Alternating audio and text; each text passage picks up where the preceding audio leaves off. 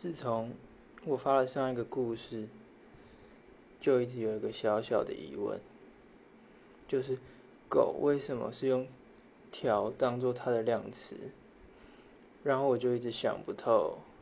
直到刚刚有了突破性的发展，我悟出了个中的道理，就是呢，好像只要是人类会把它烤来吃。然后可以串成一条的，就可以用一条当做量词，比如说一条乳猪、一条蛇、一条老鼠，嗯，然后比如说像像牛这种太大条的、太大只，它一次串不起来就不行。嘿，神奇的小发现！